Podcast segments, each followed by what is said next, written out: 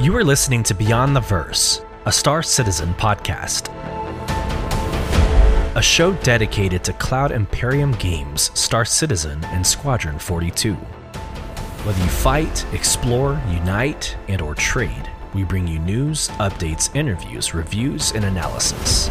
So sit back, relax, grab yourself a pour of Radegast, and join us as we go beyond the verse. Launch sequence activated.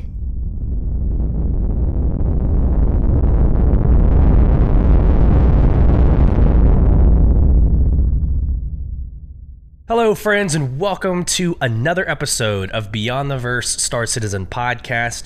I'm your host, Sulyce, and this is episode 23 that we are calling Starfield Impressions. Obviously, we're going to be getting into the unfortunate, un- like heated debate on whether or not we like or dislike this game and, and the whys. Why do we dislike it? Why do we like it? I my main objective has always been to report the news and add a little bit of color to how I personally see things. Um, that's really not going to be this podcast. This podcast, you're going to see behind the veil. You're going to see my true thoughts and opinions on my experience. I've got about 26 hours in that game, um, and I'm just gonna I'm just gonna unload on my impressions, and I think you'll be surprised on on how I feel about this game. But first off, welcome in. If this is your first time listening, we are a Star Citizen podcast, but we intentionally called the show Beyond the Verse because um, we're not always going to be stuck to the single IP. Um, we will go into Baldur's Gate 3, Starfield, Cyberpunk. That expansion is coming out in a few weeks. To dabble in the the other, uh, the multiverse of gaming, if you will. So we will get into Star Citizen. We will get into uh, a farewell Port Olisar, um, cool little Spectrum badge. We'll get into the ship showdown results. We'll get into the subscriber promotions, uh, roadmap roundup, and we will watch the Inside Star Citizen all on this episode. But our main objective is to dive into Starfield and see what it's all about. If you're watching YouTube, it's kind of distracting. It's half my screen is the Constellation Edition, right? The three hundred dollar Constellation Edition. So I I'm invested. I'm still invested to this day. Um, so I will get into that here in a little bit. But first, a quick word from our sponsors. And I would encourage you, uh, especially for this episode, I would encourage you to go into our our um, our Spotify page um, and respond to the poll. I want to know how you feel about Starfield. I want to give you a platform, a voice. And for next episode, we're going to go over those comments. We're going to go through each one as long as it's clean and, you know, we're able to share it on air. I will I will read those comments and we're going to have a special guest join us next week. For those of you on YouTube, uh, you're probably seeing it, but I'm still recovering from this cough. So on podcast, I will do my best to go in and post process uh, and take out you know the coughs like I've been doing for the last two weeks. But on YouTube, you're stuck. You're stuck with this. So I'll go on mute. I'll try to get all the nastiness coughed away, uh, and then I'll come back and join you. So let's do this. Let's uh let's just get into Starfield. Let me cough real quick. Like that. Um yeah, horrible. Okay. So I when I was thinking about doing this segment, I actually talked to my brother last night as like a soundboard. Um, what would be, you know, too much? What would be too candid? How do we feel about XYZ? I wanted to get a good measurement on on on how to be transparent, the best way to be transparent. And I think there's two ways that I have viewed Starfield. One, if you look at just the game, the game in and of itself, no other pretenses, no other comparisons, if you just look at Starfield, I'm going to give it an 8 or a 9 out of 10. Graphics are stunning. The exploration, for what it is, the exploration is great. The close to 1,000 planets, it, it's it's awesome. Um, I like the idea of the procedural generation of dropping on a planet and it's randomized per gamer. Um, so it's not the same experience one player to another. Um, inventory management, I think that's kind of what brings it down from a 10 or even a 9 for me. But that's a typical Bethesda game. That's there's no surprise. You have the same issues in Elder Scrolls, you have the same issues in Fallout. That wasn't like a, a deal breaker for me. The stories are insane. I have spent, like I said, 26 hours in Starfield, and I have spent more time doing the Freestar Ranger um, side quests. And I'm I won't get into many spoilers here, but just a heads up, there might be some spoilers. Uh, that is some of my favorite side quests ever in any game. Um, I've been to a planet that had a single, like, 25 story corporate building that I had to go and basically turn into Metal Gear Solid or Splinter Cell and take care of every enemy that was in there, to include like a gang boss. Like these are these are amazing stories, and it makes the time that I'm playing in the game, like I lose track of time. And so I, I, I want to give it a fair shake. Like I, I absolutely love my experience up to this point inside of Starfield. So, I mean, clearly I'm invested. Uh, it came with like this really awesome box with a watch inside of it, steel case, special edition controller. I'm in. Like I am in. Um, I've got a neon sign coming to put behind me here in the next couple of days or weeks. Um, because again, I I really am enjoying this game. So if you're listening or you're watching on YouTube, let me just say one last time I will give it, from a Sulyce gaming perspective, I will give it an 8 or a 9 out of 10. I'm thoroughly enjoying it, and I hope if you're going into it, you feel the same way. No one wants to spend 60 bucks and be and be disappointed. Okay. But I can't just look at it like that, can I? I, I, I can't. And I don't I don't know if it's if it's my like barrier or if most people feel this way. But I can't just look at Starfield and like on an island, um, agnostic of any other variable or any other opinion. I have over 30 years of gaming experience. Uh, it's very difficult for me to not compare and I'll actually save the comparison to Star Citizen for the last piece. It's not even a competition between Starfield and Star Citizen. There's no comparison.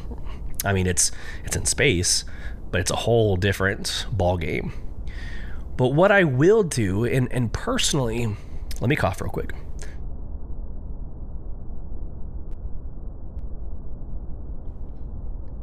What I think is the better comparison is to a, a, a true open world game like many years ago Grand Theft Auto, Red Dead Redemption, Cyberpunk.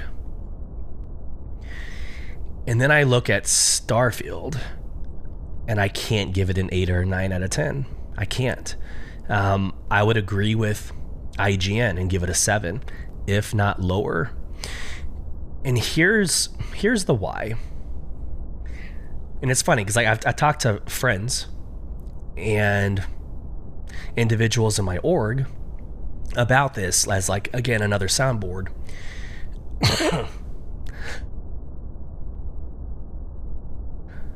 I'm gonna have a lot of editing to do. Um, I've talked with a lot of them about this, and I'm I'm gonna more than likely upset some listeners here, but like I'm still playing Cyberpunk. When I log into Cyberpunk, it is an amazing immersive experience that has zero to maybe just a few load screens. You load in and you are in that city. You're in Night City. And if you go to the top of a skyscraper and you're looking out, you're seeing you're seeing everywhere you can go. Everywhere. And you can get there. And there's no problems with that. And again, unless there is a story that needs to be loaded, like instanced, you're not seeing a load screen. You can drive from one end of the map to the other end of the map. This is the same for Grand Theft Auto, which, I mean, is how many years ago? I'm actually to do this. Here. You can hear me typing. I want to. Let's do Grand Theft Auto 5. What year? What year is Grand Theft Auto 5? 2013. So 10 years ago. So Grand Theft Auto 5 10 years ago. Fallout. So that's, that's not the game. What was uh, Red Dead Redemption? Red Dead Redemption 2. What is that? 2018. So about six years ago. Five years ago. And you got Cyberpunk, which is two years ago. In all three of those games, that is that is true immersion. That is true um, exploration. And again, the lack of load screens is, is what is breaking this for me. Here's my experience with Starfield. The first time that I was truly let down is when I first got the Frontier, your first ship, right?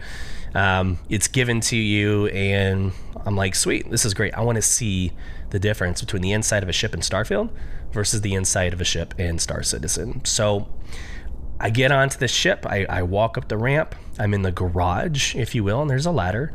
And then you hit E on PC, you hit E to get onto the ladder, and you load into your ship. Like that breaks that that breaks me because uh, I've been I've been um, I've been exposed to Star Citizen for the past year, and that just does not happen. That doesn't happen in that game. Um, and it's multiplayer and server meshing and persistent universe and you know object container streaming like it, it, all all the things.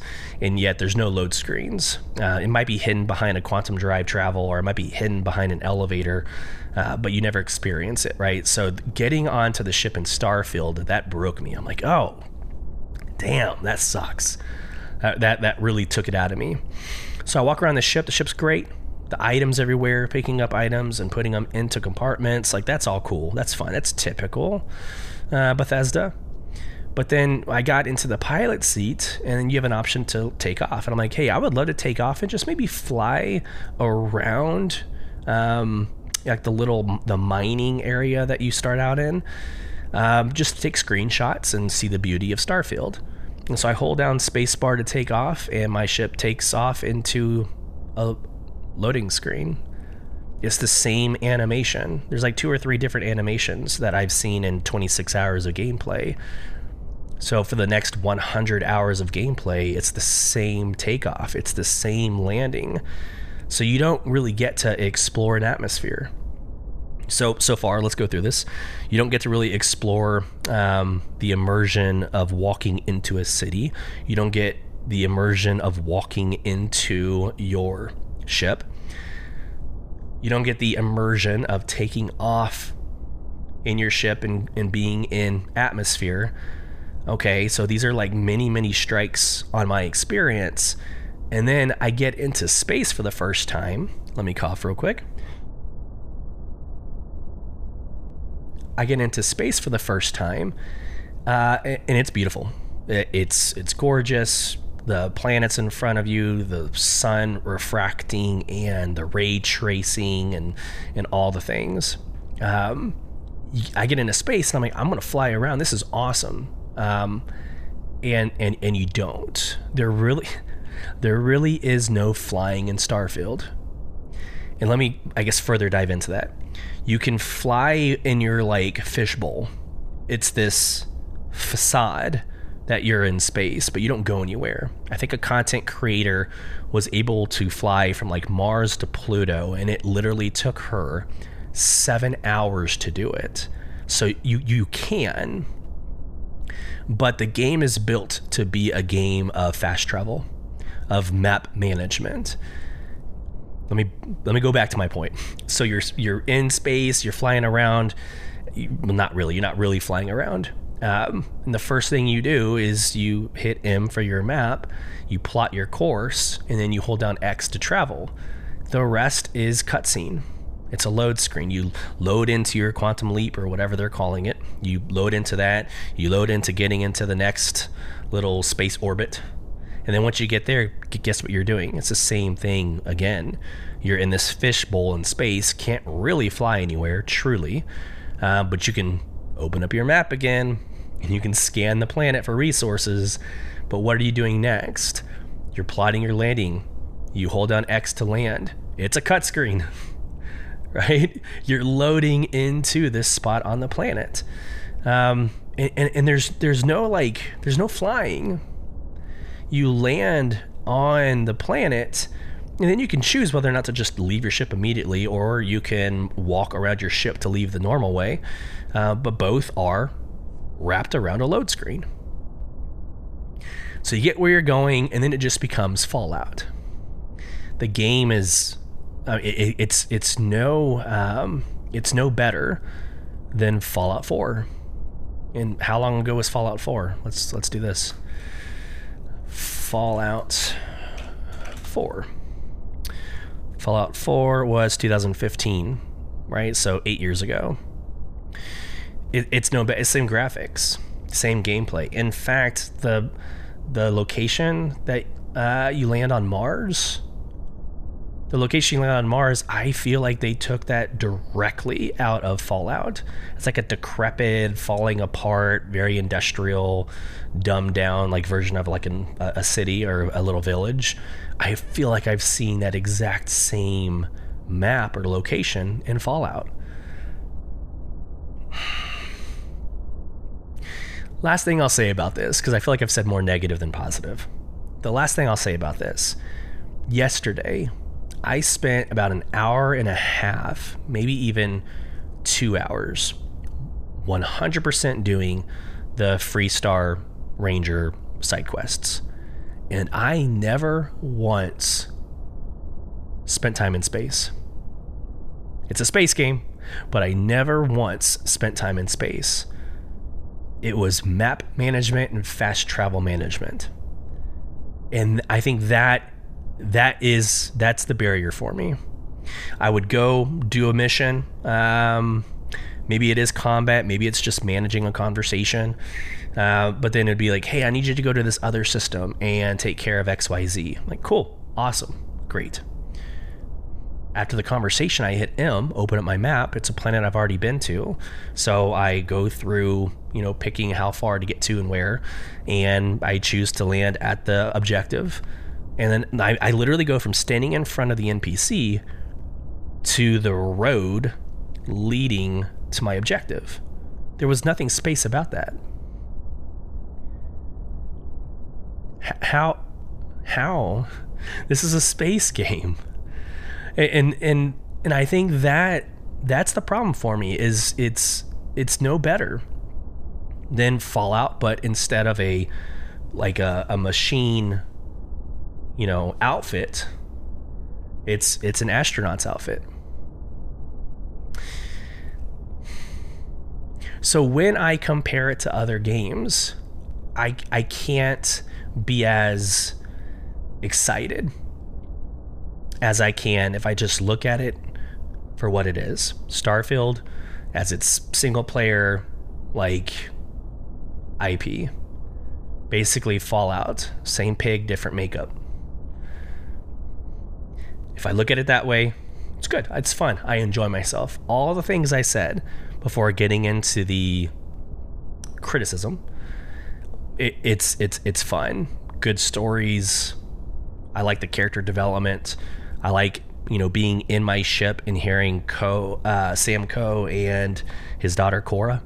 Um, I love hearing like that conversation. It's like that's fun for me but I I found myself going back to Cyberpunk this week. And it's weird because like as I say that, I feel like I'm like cheating on a girlfriend. Like, yeah, I went back to Cyberpunk a few times because that to me was like I just wanted to escape in between meetings or maybe after work. I just wanted to escape, and I chose to escape in Cyberpunk rather than Starfield because I could just exist and go and do. Um, this is kind of a bad example, but like in Cyberpunk, I can pull up a rifle and aim it at somebody, and the whole crowd reacts. Everybody runs. It's crazy. Um, it's actually a crime. Police start chasing you. But if you do that in Starfield, nothing. You can actually pull out your gun and aim it at a security officer. Nothing happens. And that to me is not immersion. I'm going to get into like the Starfield Star Citizen in just a second. I'm going to cough. All right, that felt like a good cough. So I'm, i might be good for the next couple minutes, which is great. Starfield versus Star Citizen. Here we go. There is, and we'll get into this here in a couple seconds. Um, there is a farewell Port Olisar Spectrum announcement where you're going to want to go back to Port Olisar between now and um, when 320 drops, so you can get a cool little Spectrum badge. Okay, so like I said yesterday, I'm in um, Starfield. I'm doing all the fun quests, having a good time. I get the announcement, um, you know, to go and do this. So I stop what I'm doing, I save. I go into Star Citizen. And I was, the last time I played, I was fast traveling from Crusader to Hurston, and I had stopped halfway and bedlogged because I needed to go pick up my kids for Taekwondo or something. So, everything I just said negative about Starfield, I log into Star Citizen and I'm in the bed in my Corsair in the middle of space, it is the antithesis of what I wish Starfield had. Right? Or it is what I wish Starfield had. I was able to get out of bed, walk around a little bit. You know, I walked past the kitchen and just role played all that in my head. How fun would that be if, like, you and your org sat down at the kitchen table and, like, ate your food for experience or buffs? you know, before a mission, but all that started coming back to me. Got into the pilot seat, oh, breath of fresh air. I was able to turn on the engines one by one. I was able to F2 in my star map, choose the Port Olisar location, turn on the quantum drive, fast travel, uh, just a beautiful, awesome experience. To to ending my fast travel at uh, at Crusader, right? I had to go to, um, oh my goodness, Olas, uh, not Olisar, um, Orison. I was saying Olisar so many times that I could not get Orison out. My God, that is horrible for a content creator.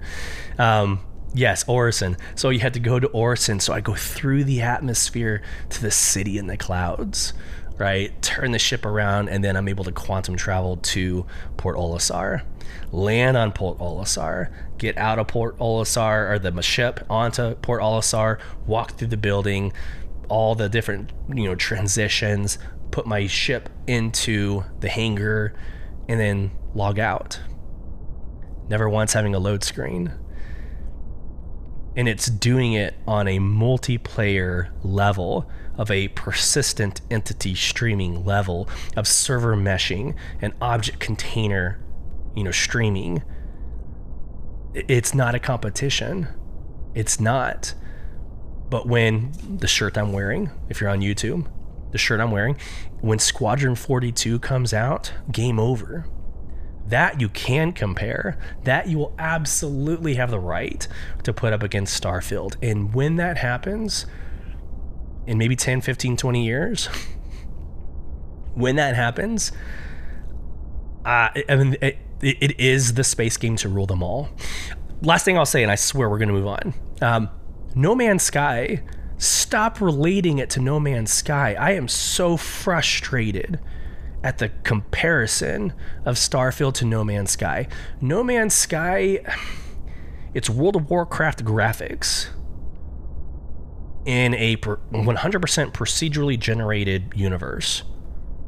I, I that's not that's not even like yes that has more in space experience yes that has more of what we were talking about we wish starfield had sure But that's not even like even when we talk about Star Citizen, that's not even like a good comparison to me because there's so much other crap about No Man's Sky to get into. Maybe that's a podcast for another day, but there's so like it, it is on its own island. It, it is the gameplay, the graphics, like the whole the uh, the whole intent behind No Man's Sky is is like way over here in its own world, our own universe right? But the just living and existing in space like Star Citizen, Starfield, which basically is just a solo mission that might talk about space every now and then.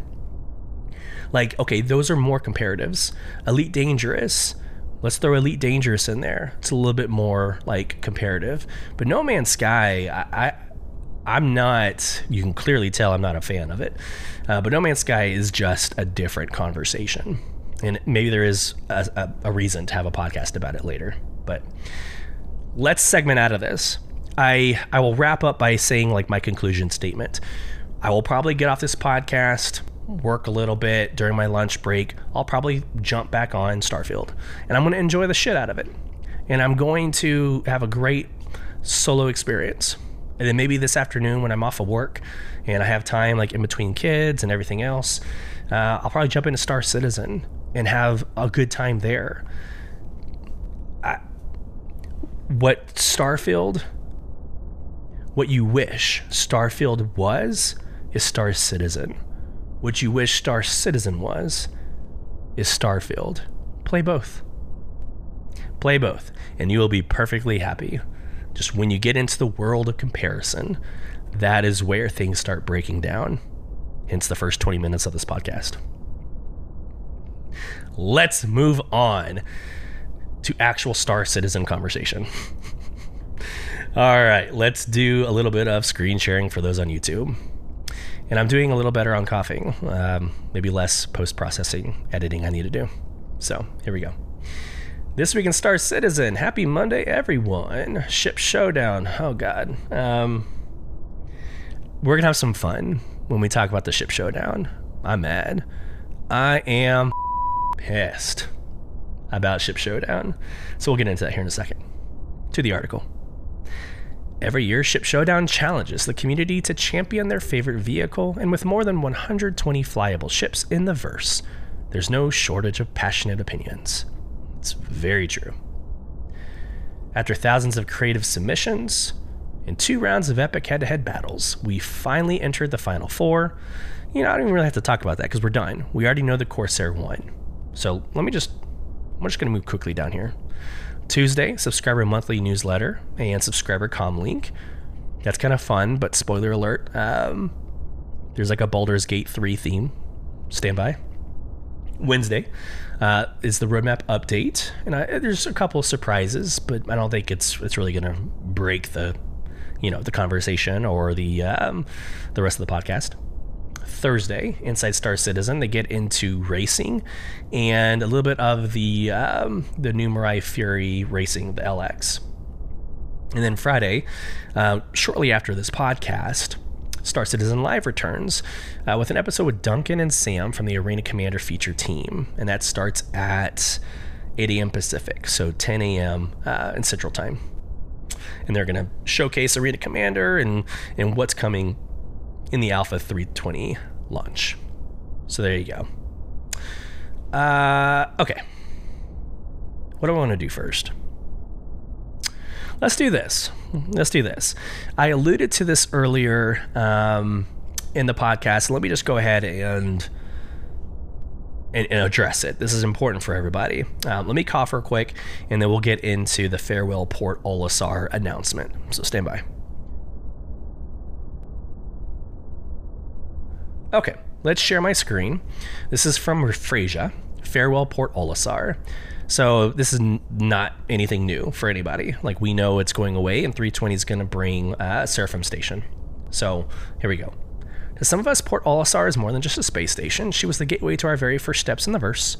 Many will never forget the feeling of walking through the airlock, hearing the sounds of get, uh, hearing the sounds get muffled as we stepped out onto the landing pad, and being awed by the sheer vastness of space around us. The feeling of being so very small as the massive Crusader loomed overhead. For a long time, Port Olisar was our only home. But sometimes the old must make way for the new. And as we usher in Seraphim Station and Alpha 320, we put Port Olisar to her well deserved rest. For those who have yet to, you can still pay tribute to this iconic uh, space station.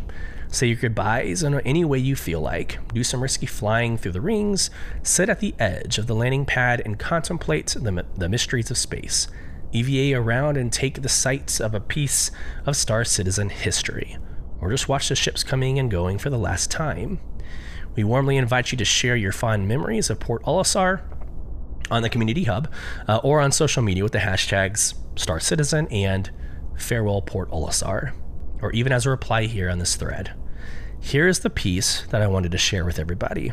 Quote As a token of remembrance, everyone who visits Port Olisar in the final days leading up to her decommissioning, so from September 7th to when Alpha, Alpha 320 goes live, we will receive a special Farewell Port Olisar Spectrum badge and you can see it on YouTube right as I'm showing my screen. It's it's basically a uh, a No Man's Sky version of Port Olisar, and you can change your badge to look like that. So reminisce about the good times it takes solace in the knowledge that the experiences and memories created here will forever echo in your hearts. And remember, the best is yet to come. Farewell, Port Olisar, and thank you for your years of service. You'll be missed but never forgotten. End of article. And this is not part of any segment, but as I read that, I'm still curious what they're planning to do to it via lore. Like, what. Where did it go and why did it go? I think they're going to have to do something um, about that. Because, like, I don't know, in 2953, you blinked and there's a whole new station orbiting outside of Crusader we can't talk about it that way. Like there's got to there's there's to be there has to be some sort of monumental, you know, situation. So, okay. I purposefully did that. I purposefully uh, took a second and went over and talked about the uh, article from Freysia because I wanted to just take a breather before we got into the ship showdown. Okay, here we go. Ship showdown. Uh, so the winner of the 2953 Ship Showdown. Ooh, I just went to the wrong screen. Um, nope, nope, nope. Wow, that was fun for YouTube. Um, the winner of the Ship Showdown 2953 is the Drake Corsair. Um, cool. It's not the best in show. It's not. And no measurable. Is it better? So, combat ship. Is this better than the Redeemer? No, absolutely not. Nope. It's got great firepower. Right, it, it actually does. It has really good firepower, but it wasn't the best combat ship in in the competition. Okay. Hey, but Solus, it's not a combat ship. Cool. Cool story. So what is it then? What is that ship? It's an exploration vehicle. What other ships, multiple, what other ships were in this competition that were exploration?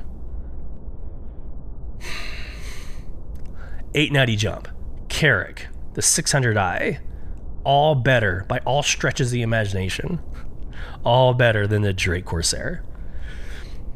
Um, size, the 600i is larger, more walking around space. It's beautiful. It's more aesthetically pleasing.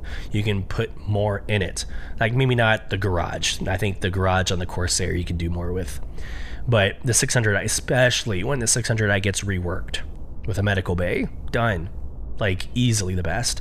What ships already have a medical bay in it? The Carrack.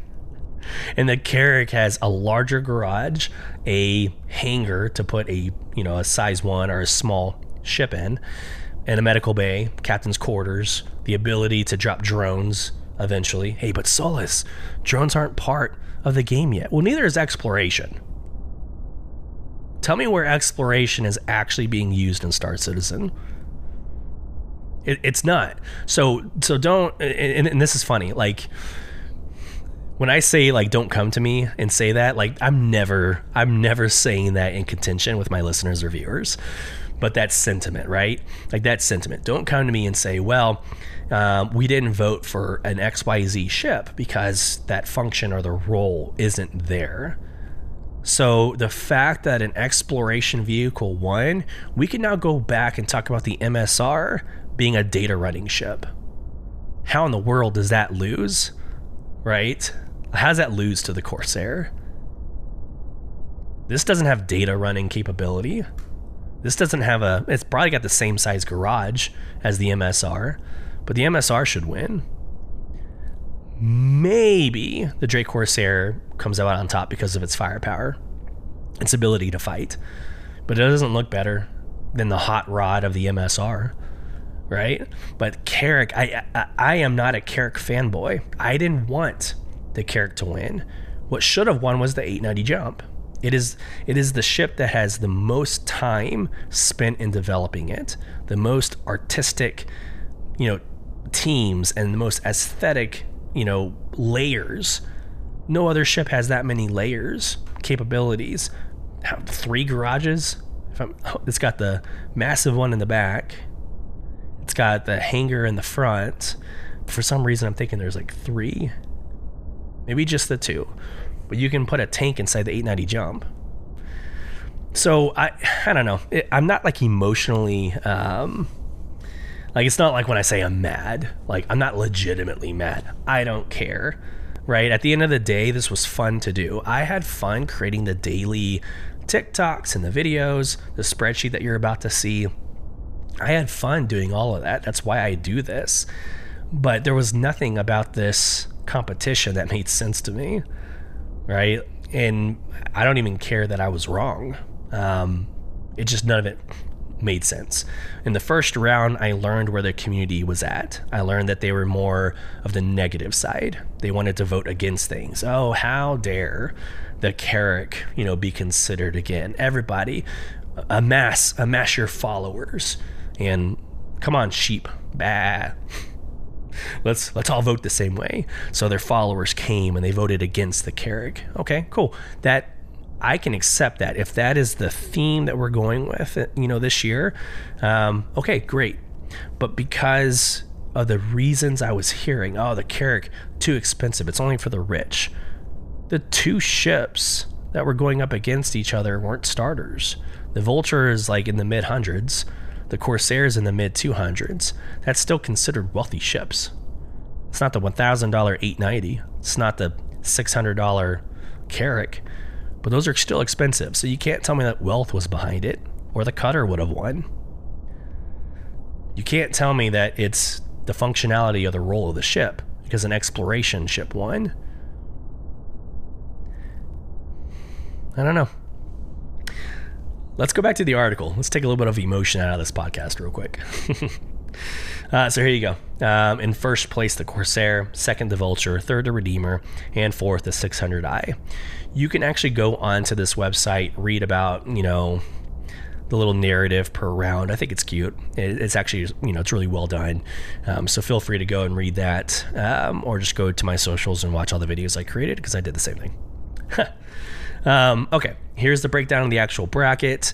Uh, again, this is a lot more aesthetically pleasing than my spreadsheet, but all the information that you see here, uh, I basically converted into, you know, a spreadsheet form. And so with that, I think one more thing I'll say before we get into the spreadsheet. So usually what happens is now that we know the first or the top four, we, there's there needs to be time between now and when they release the paint scheme. So we still don't know the paint scheme.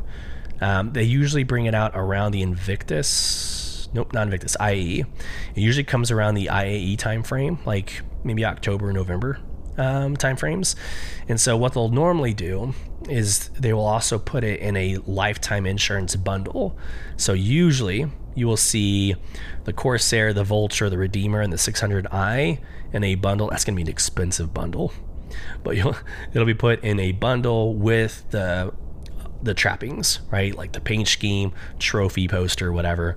It's going to all be bundled. And you can pay, you know, what, $800, $900 for it. Um, or if you already have one in your hangar or your inventory, you will be given the paint scheme. So that's cool.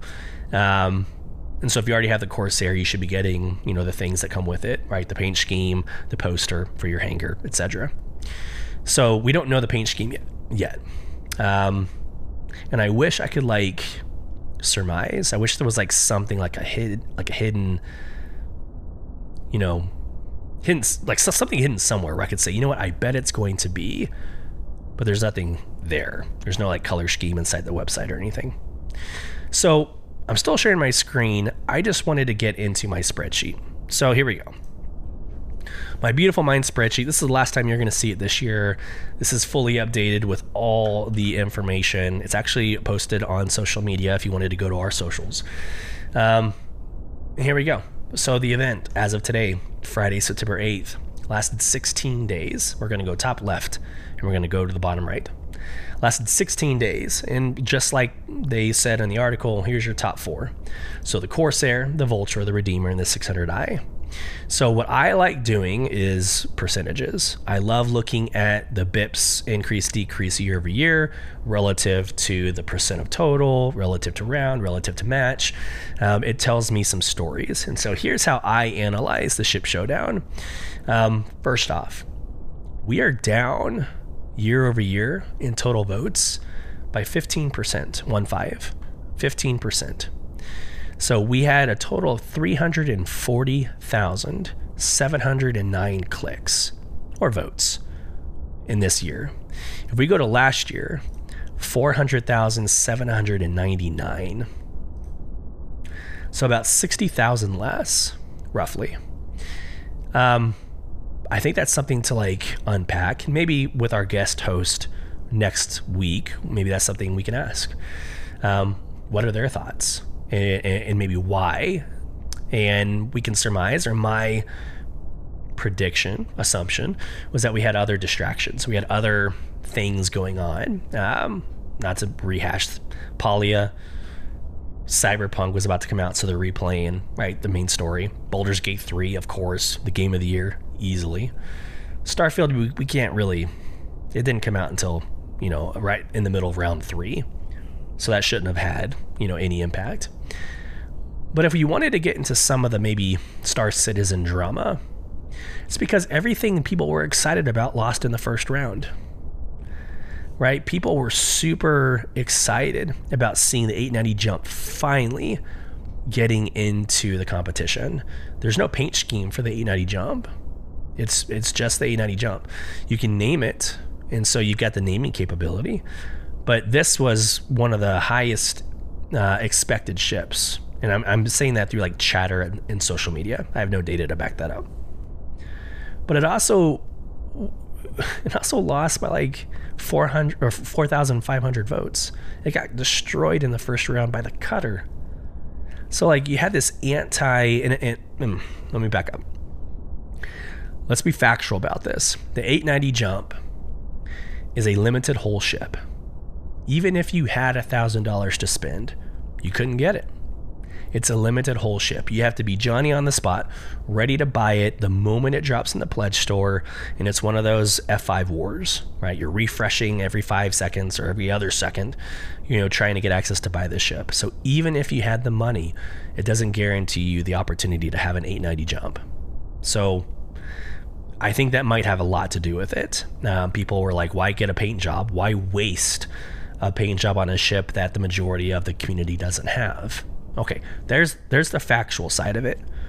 But damn it, that is the best ship in this whole competition. Easily. Easily. If you have a fully staffed 890 jump, no one's touching you. It is it is a, an extremely powerful, powerful ship. Um, it sucks to fly because you're flying a brick and it's very hard to maneuver. Um, but as far as like combat uh, um, uh, combatives, the luxury side of it, role playing, uh, the, the, actual exploration piece of it, it, it's it's the best ship. So the four the 890 jump, people were super excited about that. The Carrack um, is probably the most well-rounded ship in this competition, and it's somewhat you know affordable. You can buy it in game which you can the 89 jump as well. But you can buy the Carrack game, um, $600 ish. It's, it's still pretty expensive. But it lost in the first round against the Terrapin by like 1500 votes. Right? So for me, when I see the the total vote being down 15% year over year, I think it is because people lost interest in the competition. So round 1, you know, again, so looking at these numbers, you can't compare apples to apples because there's less matches per round, obviously. But in the first round, you had 190,000, right? 190,000 votes. That was still down 6.77% or 677 bips year over year. So in the first round, we were already down by almost 7 bips or 7 percent points. So that's why I like percentages. Going into round two, we had 85,626 votes. Of course, less matches. But year over year, that was down 24%. That's my point. Is round one only about 7% lower year over year, and round two, 24% lower year over year. And it really doesn't get much better after that. In round three, down 18.25% year over year, so still pretty heavy. But look at that championship round. No one cared. No one cared. I mean, it, first off, a statistical anomaly. It came in right at 20,000 votes. That's actually pretty cool. When you've got, you know, 8,799 votes for the Vulture, 11,201 votes for the Corsair, perfect 20,000. Like that's that's crazy. But it was down 31.43% year over year almost a third of the votes from 2022 or 2952 were gone. Is it because of Starfield? I don't know. I don't know if that's fair. Like, I, don't. I don't know if you can say that anymore because going in like it's a championship round. So for 24 hours, all you had to do was Alt Tab out of Starfield, go and click on your favorite ship, Alt Tab back into Starfield. Right? But you're telling me a third of those so 20,000 this year, 30,000 essentially last year. So I I don't know. Um, I think my last kind of risky comment to make, I think the community did this to themselves. I think when you're so um, when you're so angry about something or you're so against something where your vote becomes that you're against rather than for. We see this in American politics. It it has repercussions. People just don't really care about the competition. Nothing really makes sense anymore, right?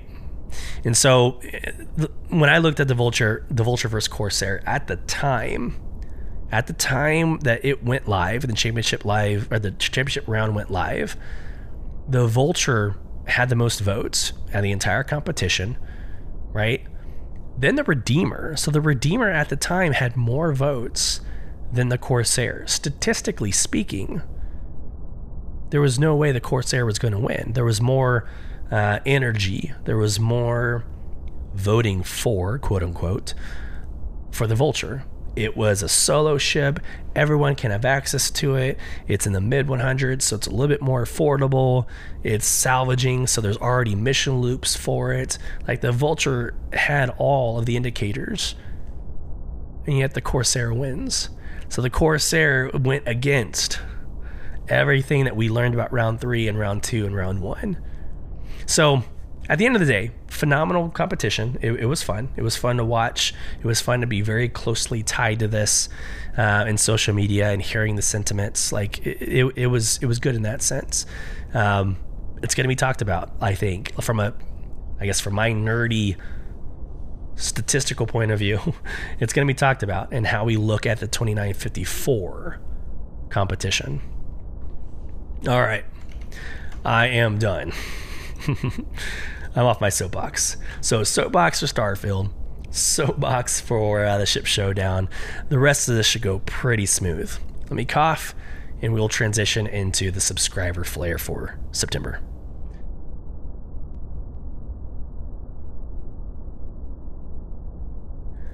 Okay. Our September flare, otherwise known as Envy for Baldur's Gate 3.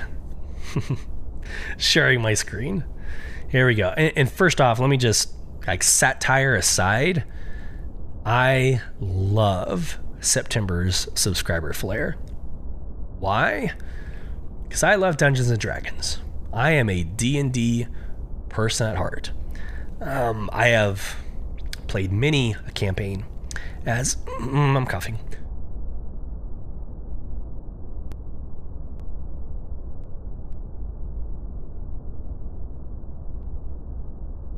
All right, that was a big cough. Good lord. Okay. Ow. I really need this to be gone before next week. Uh, this is painful. All right. I have played many a campaign uh, in Dungeons and Dragons, usually as the dungeon master. And for the first time ever this year, I am uh, I, am a I'm a rogue. I am a elf rogue. Uh, so tune in to Hearth and Hammer. I'll drop a link inside of our call notes or show notes. I'm gonna cough again.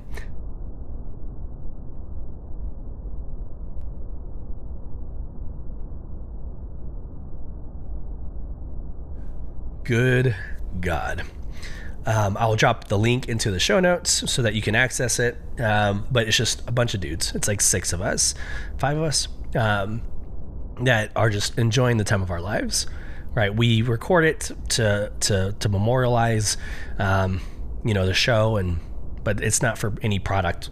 Uh, it's not for any production value. We're not trying to monetize or make money off of it. Right? It's just fun. But this is the September subscriber flare. It's the Dungeons and Dragons dice set. Um, so here we go. You get these massive plushies, which I don't really know what you're gonna do with them. Um, but they're like the big ones, almost the size of like um, uh, uh you know, the penguins. Is it Pico? I'm doing this. I've done on this a lot in this podcast. But what is the Star Citizen? penguin called? I think it's Pico. Yeah, Pico the penguin. Yep. So in the game, uh, in Star Citizen, when you're walking around, um,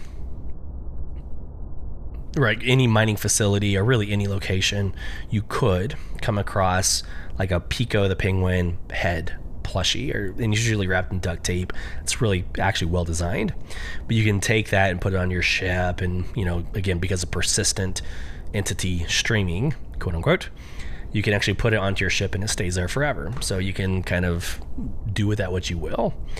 Um, so these big, huge plushy dice, it's basically what that is. You can stand and hold it uh, with two hands. So like that's the size, that's the scale of what you're looking at if you're on YouTube. Your everybody, all Centurion members, gets this really awesome dice, this colorful. It's almost like one of those D20s. Like usually your D20 is like your biggest, most ornate dice. Um, so here you go. It's right here. Boom. And then your Imperator get these this set of three. It's like a silver, bronze, and kind of like maybe like a burgundy or a maroon. But you get those three dice as well. So here we go. Chance Cube. The six sided die houses a rotating sphere covered in blue and red lights. When rolled, one of the two colors will display on the upper face of the die, helping the user to make binary decisions current Centurion level subscribers. Boom. Six sided dice. Uh, dice. These six sided dice house rotating cores that features the number 1 through 6. When rolled along a surface, a random number will display on the upper face of the die as the rotating core comes to rest. And then the 20 sided, or the D20, plushie set. Ready to roll? Make your randomly generated numbers a little more squeezable with these plush icosahedrons. Wow, icosahedrons. That's a word I've never seen before. In red, green, and blue, each surface of each large die features a different easy to read number. So there you go. And I think each one's $4, right? So let's say you're just a Centurion.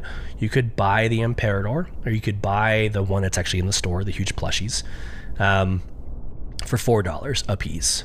And then last, the vehicle of the month, shocker, is the Drake Corsair. It's almost as if they knew it was going to win. But the vehicle of the month is the Drake Corsair. Go and fly it. See what all the fuss is about. Um, lesson learned Alt K is how you deploy the half X Wing right? So the two wings on the left, and you've got a solo wing on the right, so it's asymmetric. Um, but in order to get those to unfold, you have to hold down Alt and hit K. So I think that's going to confuse a lot of people uh, at first. Hopefully, you can ask in general chat, and general chat will be nice enough to let you know. But you know, when you take off, you know, obviously spacebar to go up, and to um, pull up your landing gear, and then Alt K to drop your wings. There you go. And then, of course, like any other time, um, you can buy all the subscriber gear in the subscriber store. And I only rarely, like, I got the backpack, like the store bought backpack. I think that's good. There's some paint jobs. Um, the flashlight, the purple flashlight, I ended up getting that as well. So there are some things in there, some gold nuggets that I would highly recommend you picking up and going with. Um, okay, we're to go quickly to the last two segments. One, I'm dying inside. I'm to cough a lot more like I did in the last episode, so this is to suck. But let's go through the roadmap roundup real quick, and then we're going to end with watching the Inside Star Citizen, the racing, um, uh, the Mirai Fury LX video together. I haven't seen it yet. We're going to watch it live together, and I'm going to pause and add commentary where I can, where I think it's valuable. Uh, and then we'll wrap it up at the end. And I'm going to expose our uh, surprise for next episode at the end of this one. So here we go. I'm going to cough real quick.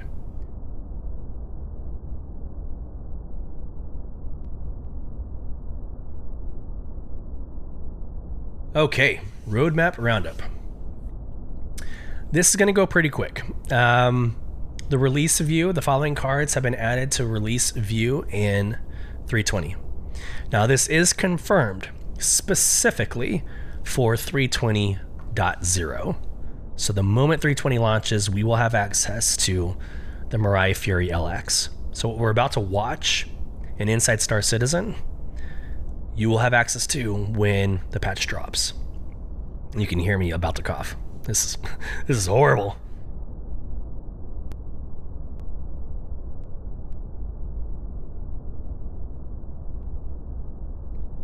Alrighty. Like I said, that's gonna go quick. So we don't do that ever again, and I, I mute for like a couple seconds. Let's just get into Inside Star Citizen. It's it's one of those podcasts. So I'm going to start it. This is a 12 minute video. Um, let's watch it together, and then we will uh, we'll get into the analytics uh, analytics afterwards. So here we go.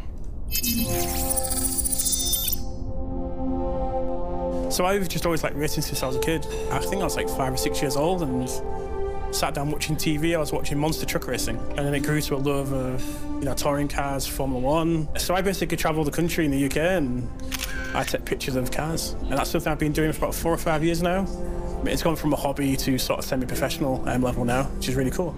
Here I am, 40 years old, and I still live it today.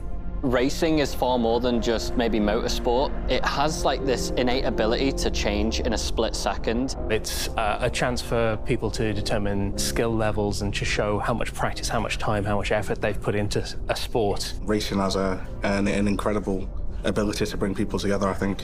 I'm a pretty competitive person, and so the ability to kind of challenge people, no matter who you are or where you come from, it's a level playing field once you're out on a track. It's about pushing things to the limit, both in terms of the machine and the car, and then it's about the drivers or the riders pushing themselves to the limit within that machine.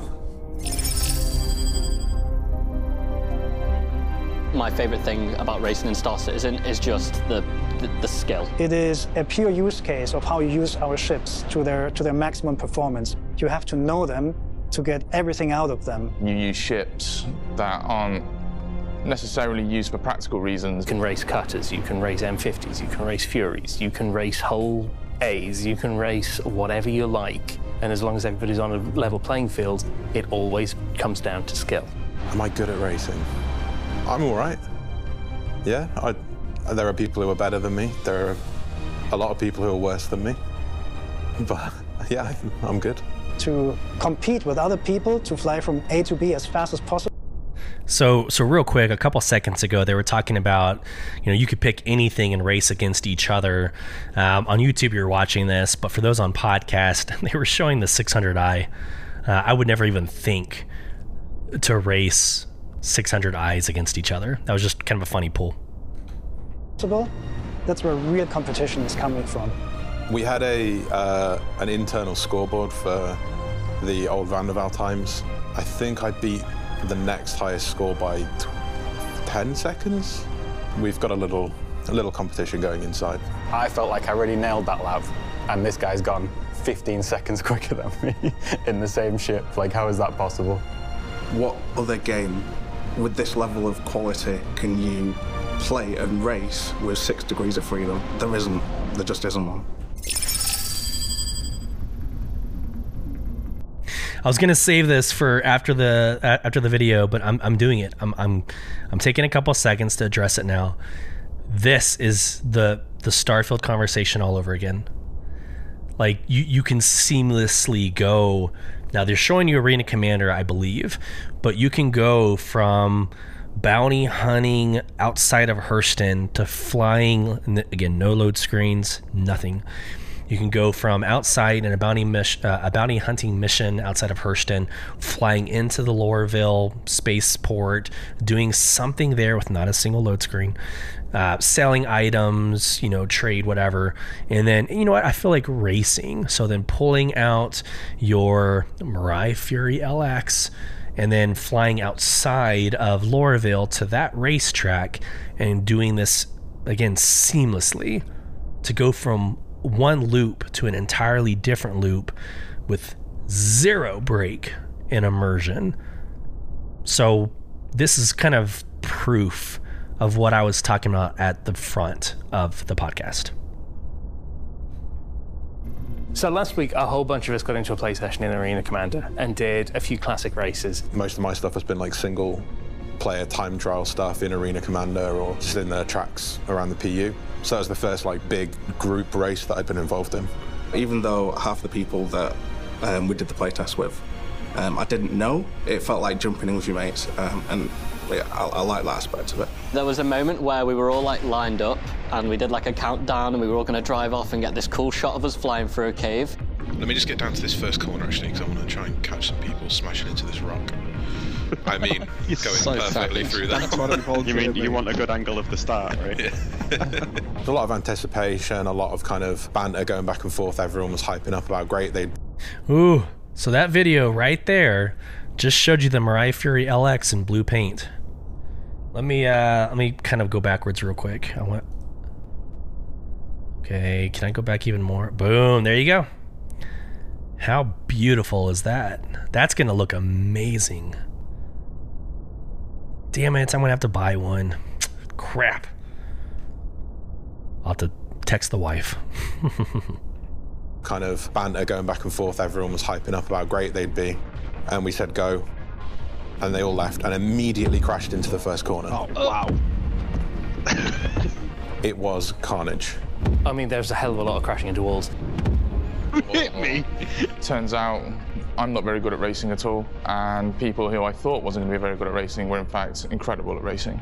I've never flown into a wall quite as fast as that. I didn't even get to the first corner. Every single time I hit the wall, so yeah. Has everyone crashed? How am I winning? Let's all um, regroup at the start line again. People who make the games you'd think would be really good at it. Um, yeah, well, maybe we should delete that footage actually. We had such a big skill gap between the best and the worst. The guys who film all the great capture footage, they were insane. I got a bit carried away and started actually racing, which isn't ideal because I was needing to get footage of other people, but they were all behind me. I, I don't remember the, the name of the player that was uh, winning the, a lot every race, but uh, it was quite obvious that they were flying with two sticks. Maybe half a lap till the end, Will just comes absolutely tearing past me. They were just blasting off way ahead of someone like me who literally helped work on the ship. It was kind of funny and a good reminder that just because you make games doesn't mean you're good at them. Who's that? It's just come under me. Cheeky. The best racer by far, by leaps and bounds as well. I've got a lot of envy for Will and his ability to operate our ships. Like, how can you fly our ship better than us? Oh, who's the worst racer? I, I can't answer that question. It definitely wasn't me, so that's all right. I think I smashed into more gates than I've actually been through. Someone just exploded right next to me. My favourite ship is the Razor because it looks like a supercar, and when you get into it, when you're flying it round, it has that aesthetic. The best racing ship for me was probably the Mirror Razor. I think everybody knows that the Merlin is one of the best racing ships. It's small, it's light, it's got good engines. I know Josh really likes the Razor, but I need a little bit more maneuverability in my ships. I found it too fast and not maneuverable enough. I know it looks cool, it's very Formula One-y. I'm not too bothered about top speed, but handling in the corners and then acceleration out of them, I think that helps the way I fly best. As much as I like flying the Fury, I think the Razor still got it for me. I don't think I really got disappointed by any of our ships. The one that I found the most difficult to, to race was the 350R. While it's got good acceleration and a really good max speed, it drifts a lot. I'm in a 350R and uh, I'm trying to get myself around a corner while the Fury is coming up behind me. The Fury is moving in ways that my 350R can't, and so I'm just having to pick a line and stick to it while the Fury is able to dance around me. The Fury was incredible because with it being really small and really fast and nippy. In my opinion, it was the LX, and objectively, it was the LX. I told you, mate, that Fury's rapid. I'm sure it's just the Fury, just the ship. I've actually found nothing to do with driver skill at all. So once again, for the record, it's not Will's skill, it's the Fury. No, it's 100% just the Fury, yeah. Nothing to do with Will. the Fury and the Fury LX really surprised me personally. Um, no, no, bullshit. No, we knew the Fury was going to be good. 140, what the hell, bro? Look at the Fury! It did a 112! Oh my god, this thing's fast.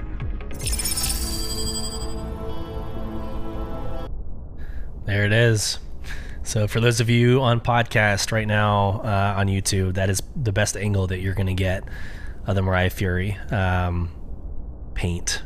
The blue, like the scheme on the outside, the paint scheme um, in game. So it's not like a, a GIF. It's not a JPEG. So that that is a that is a beautiful, beautiful ship. I'm I am gonna get one. I said maybe on the last episode, I, I made the comment um, like until you can spawn a ship within a ship, the Mirai Fury is like it, it's a hard it's a hard sell. Um, but with a, a, racing ship like this, it, where that makes sense, like you know how many times that you're driving on a highway and you see like a truck pulling a trailer, and on the trailer is like their Mustang or their hot rod.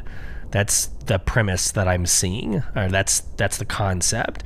It's like I can see that being an intentional loop that people are putting their racing ships within other ships, and I I, I can make sense of that. So, anyways, I digress. Back to the video. So in Alpha 320, we're introducing the Fury LX. The Fury LX is the Fury that has been absolutely tooled out for racing. We've removed all of the weapon mounts. So beautiful. With extra horizontal strafing thrusters. The base Fury's uh, weakest directional thrust was actually strafing. It had a little bit of trouble as it uh, came to sliding around corners because while the rear main thrusters can gimbal as much as they do, they sometimes struggle to provide like directionally horizontal strafe. So adding the extra thrusters in meant that it now has that little bit of extra push uh, when it comes to correcting itself in those sort of situations. So the first thing you're going to notice on the LX is definitely the new wings. It's such a striking design, more akin to the Razor, right? I absolutely adore the new wings. I think the use of negative space and how it's like an, an F1 wing is some of the nicest racing stuff we've done. It, it, very closely mirrors a lot of the looks in the Razor, which I think is absolutely wonderful in a racing ship like this. And if you look past the livery, you'll see tons of intricate details, tons of vents, even air brakes, which would be great to work eventually when atmospheric flight and surface controls get brought into the game. What's really cool as well is, um, from a third-person perspective, you'll obviously see those four thrusters doing their magic again, but they have these really cool light bars along the kind of rear spoilers, and they look really impressive, especially at nighttime. If you're going to take something as key from the design away as like the weapons, right, you need to put something cool in its place. And I think the introduction of that extra mav, and then it's got so many like aerofoils and different things going on at the front, which just makes it look like it cuts through the air, and it really does. So in the playtest, it definitely performed really well. It was really interesting to see the differences between like the base Fury and that, and then comparing it to obviously to the Razor. It performed as you'd expect, very racy, very cool, very flashy, and there was nothing quite as cool as like for me particularly being one of the people who worked on the Furies was sitting in the base Fury driving along and then having an LX fly past me upside down spinning by someone who was obviously much better at the game than I am. So the Fury LX is absolutely for the racer who wants maneuverability over all else. With its gimbling thrusters, with its extra horizontal thrusters, it will easily outmaneuver uh, pretty much anything else out there. Oh, you know what? We forgot to mention Alex again. Uh, he died.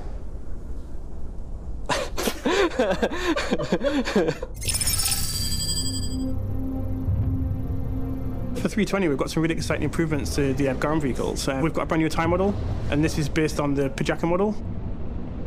It allows us to create a lot more kind of fidelity within the physics for the ground vehicles. So we've got a curve of forces that allow us to control how the vehicles feel and basically how much grip they have when you try and turn a corner in these vehicles. So Well, here we go. This this is the premise of this podcast where we're looking at Starfield impressions, so bear with me.